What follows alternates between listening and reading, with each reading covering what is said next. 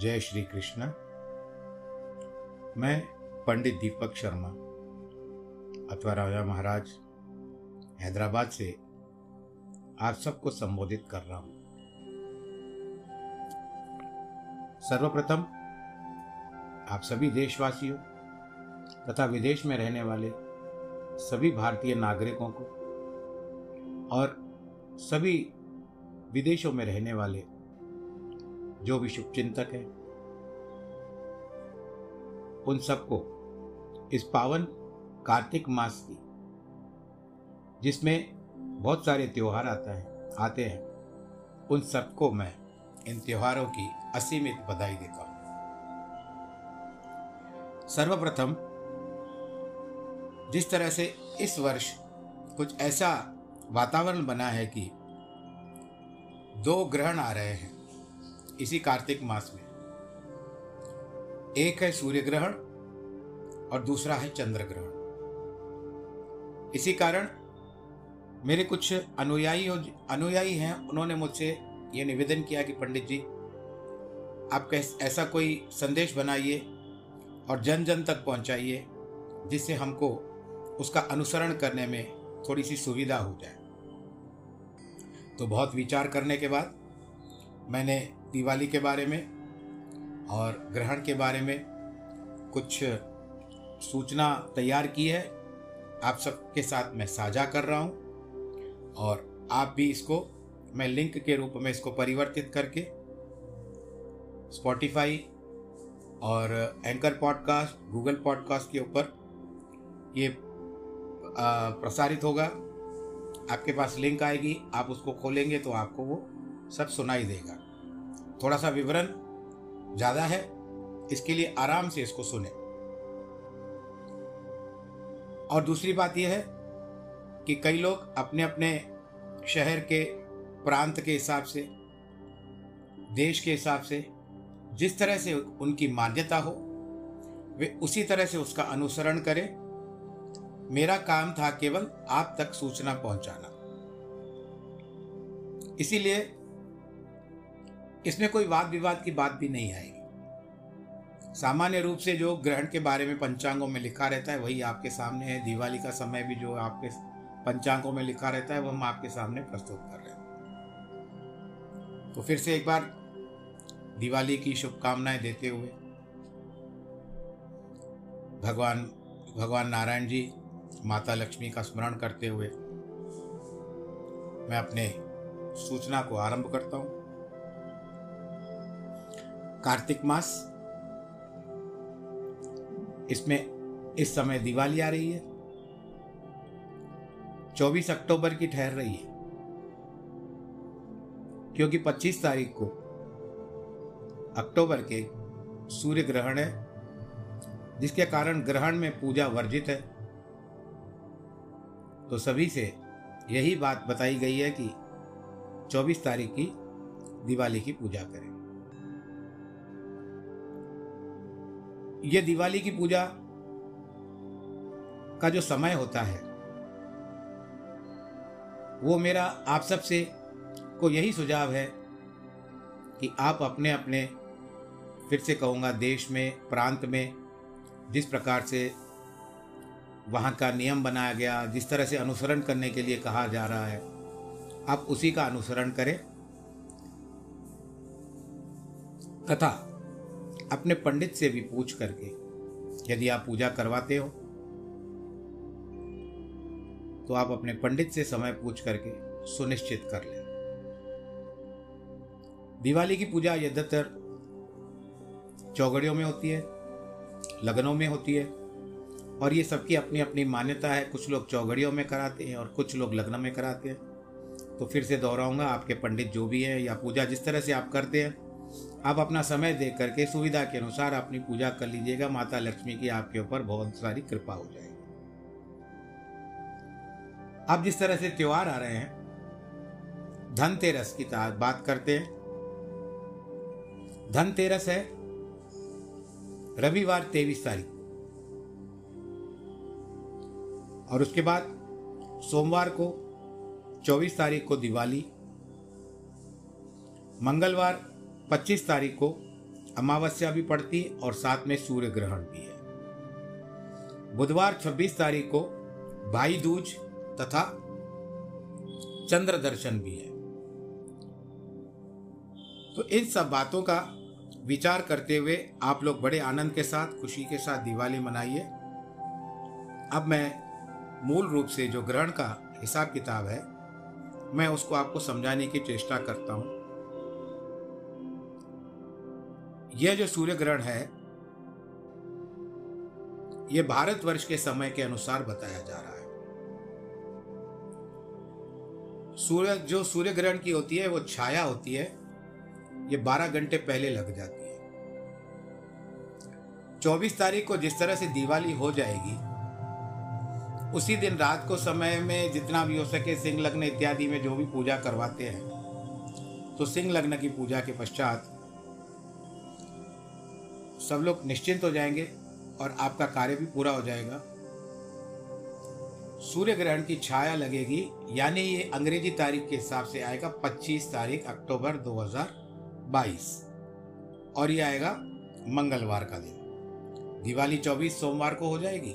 25 तारीख अंग्रेज़ी हिसाब से अगर हम जानते हैं तो ये छाया जो जिसको सूतक भी कहते हैं, सूर्य ग्रहण का जो सूतक होता है, वो होगा, लगेगा सूतक सुबह को चार बजकर इकतीस मिनट से। या औसतन आप साढ़े चार बजे से समझ लीजिए। यह बारह घंटे का रहेगा। इसकी अवधि बारह घंटे की होती है। उसके बाद जो मुख्य सूतक, जो मुख्य ग्रहण लगेगा, वो बारह घंटे के बाद, यानी चार बजकर इकतीस मिनट शाम के उस समय में यह ग्रहण लगेगा, यानी आरंभ होगा, और शाम को पाँच बजकर सत्तावन मिनट पर छूटेगा। आप फिर से ध्यान से सुनिएगा, सूतक का नियम जो है, सुबह 25 तारीख को चार बजकर इकतीस मिनट से छाया लगेगी या सूतक होगा। तत्पश्चात शाम को चार बजकर इकतीस मिनट से यह ग्रहण आरंभ होकर के, मुख्य ग्रहण जो होगा, शाम को पाँच बजकर के सत्तावन सत्तावन मिनट पर छूट जाएगा। Four thirty one two P M to five fifty seven P M अगर औसतन ले, घड़ी को इधर उधर करने का तो एक डेढ़ घंटे का हिसाब है, जिसका अगर आप लोग जैसे बोलते हो ना, राउंड फिगर राउंड फिगर के हिसाब से चले तो चार बज कर के, ये साढ़े चार बजे से छः बजे के बीच का अवधि का कार्यक्रम होगा। तो ये थी सूर्य ग्रहण के समय की बात। अब कुछ विशेष बातें जो ग्रहण में मानी जाती है। मानो तो मैं गंगा माँ हूँ, ना मानो तो मैं बहता पानी जो बड़ों ने बताई है, जो नियम है, उनका अनुसरण करना बहुत उचित है। अब इसमें क्या बताया जाता है? सूतक की छाया जब लगती है, वो सारा समय बारह घंटे और तत्पश्चात? जब सूतक लगता है और जब छूटता है। तो ये सारा समय जो होता है ना, इसकी अवधि में अधिकतर भोजन पानी नहीं किया जाता है। यानी जल भी नहीं पिया जाता है, भोजन भी नहीं किया जाता है। परंतु मेरा परामर्श आप सबसे यही है कि आप सब लोग, क्योंकि आजकल जो समय है, वो दवाइयों के ऊपर आधारित है। गोलियाँ लेते हैं सब लोग। तो जिस तरह से हो सके आप नियम धारण कर लीजिए। आप अपनी गोली का समय दवाई का समय आप इसको बिल्कुल भी ना छोड़िएगा। अपने स्वास्थ्य का बिल्कुल ध्यान दीजिएगा क्योंकि आ, क्या कहा जाता है कि जिसको कोई वृद्ध हो बूढ़े हो उनको और जिनकी जिनका स्वास्थ्य अच्छा अनुकूल नहीं होता है उनको भी या सामान्य तौर से एसिडिटी का प्रॉब्लम तो आजकल सबको हो रहा है। तो इसके लिए मेरा परामर्श है, बाकी आपकी इच्छा, मेरा परामर्श है कि आप केवल सूतक के समय में आप कुछ जलपान ले सकते हैं, गोली लेने के कारण, क्योंकि दवाइयों पर आधारित हो चुके हैं लग, के लगभग सबके जीवन। तो इस दिन कृपया दवाओं को लेकर के कोई चूक ना करें। दवाइयाँ अपने समय से ले और जा, कुछ खा करके ले तो ज़्यादा अच्छा है। और संजीवनी तो चलती है। इन सब बातों को छोड़ करके जब वो मुख्य ग्रहण होगा, शाम को चार बज करके इकतीस मिनट से, उस समय से आप अपने आप को थोड़ा सा संभाल करके चलिएगा, जब तक ग्रहण नहीं छूटता है। चार बजकर इकतीस मिनट से जैसे ही ग्रहण लगेगा, उस समय में से लेकर के पाँच बजकर सत्तावन मिनट तक आपको केवल हरि नाम स्मरण करना है। अपने इष्ट देव को याद करिए, जप करिए, आनंद के साथ रहिए और ईश्वर का ध्यान करते रहिए। गर्भवती महिलाओं के बारे में भी मैं कुछ आप सबको से साझा कर रहा हूँ कि गर्भवती महिलाएँ जो है, उन सबको उस दिन छाया से लेकर के, सूतक से लेकर के पूरे ग्रहण चलने तक कोई वजनदार वस्तु ना उठाए।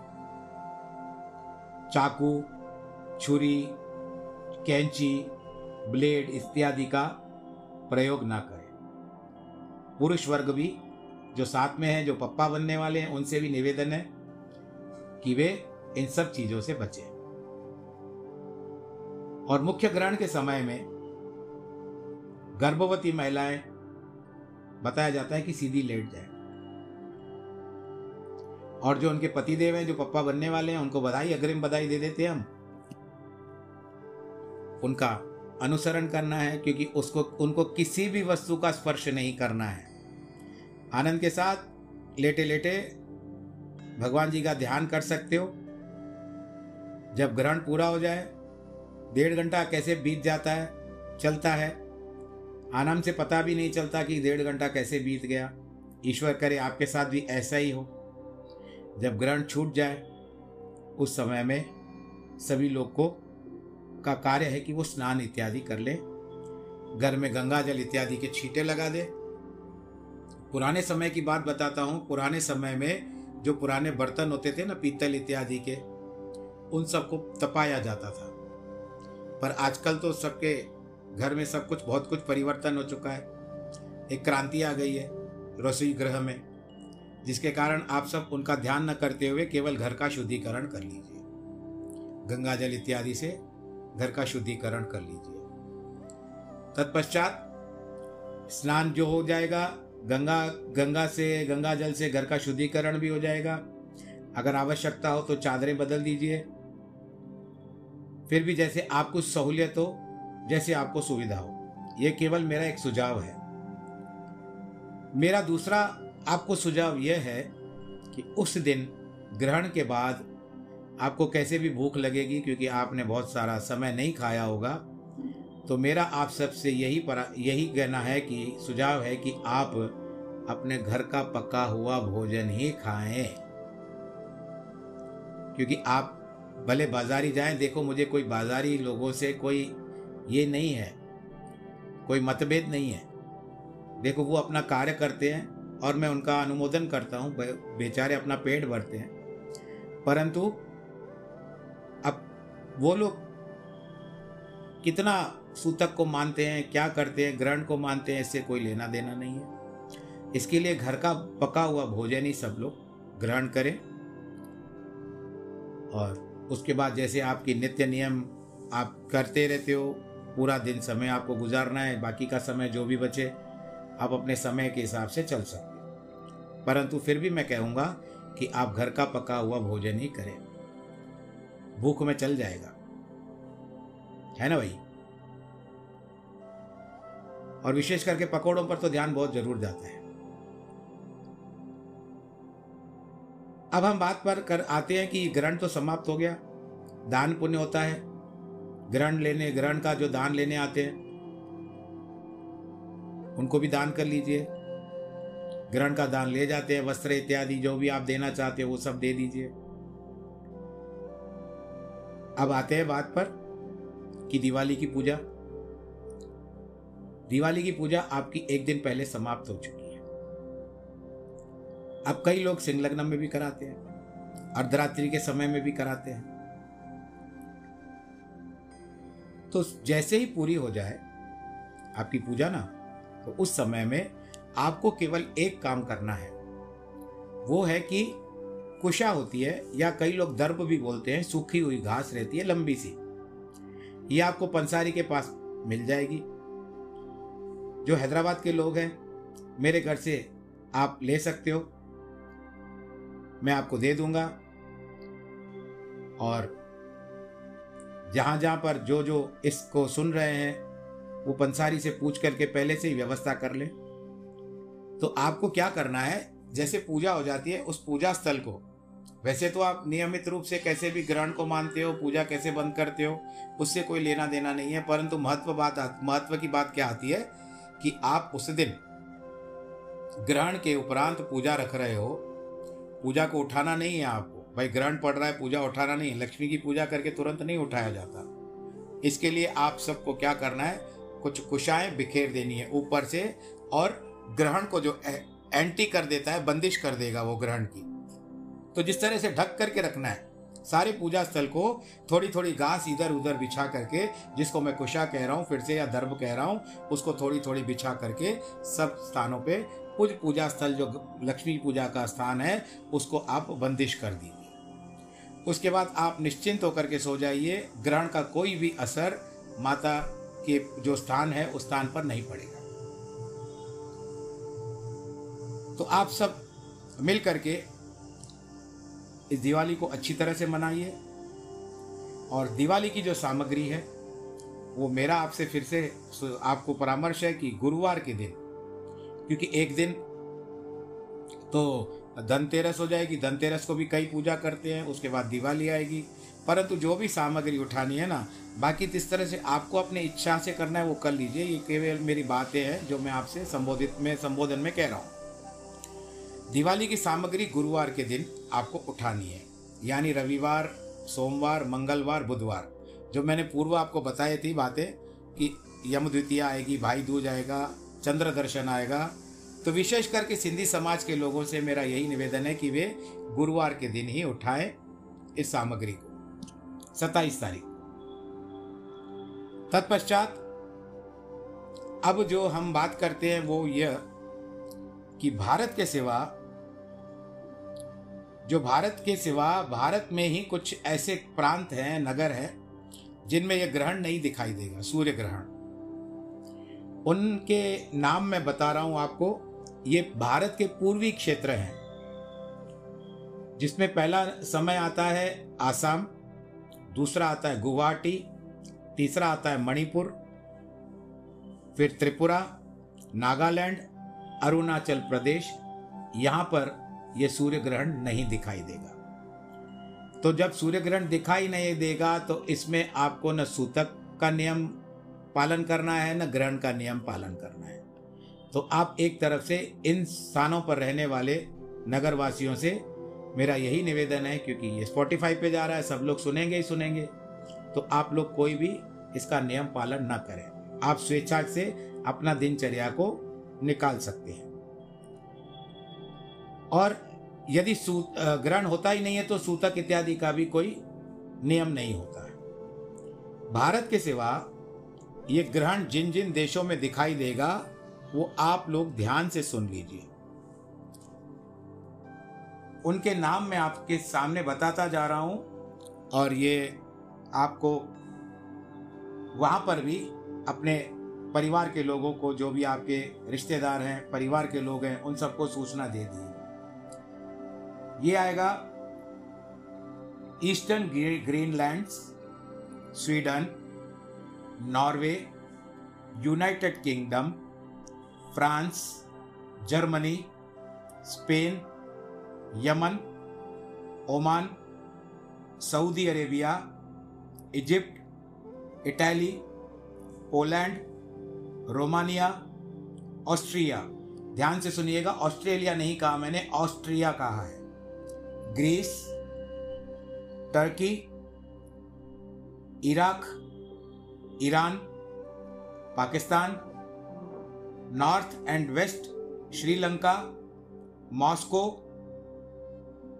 west Russia, Nepal, Bhutan और अफ़गानिस्तान। इन स्थानों पर यह ग्रहण दिखाई देगा और जिन स्थानों पर ग्रहण बताया गया, वही दिखाई देगा। समय आप वहाँ पर ही व्यवस्था कर लीजिएगा, किस समय में लगेगा, वहाँ पर आपको गूगल से की सहायता से मिल जाएगा समय।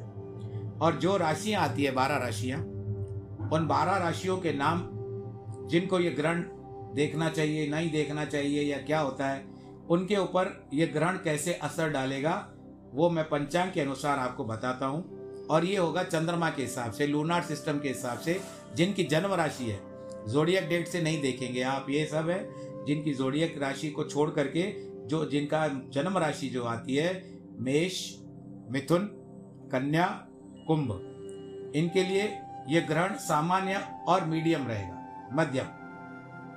फिर आता है वृषभ सिंह धनु मकर।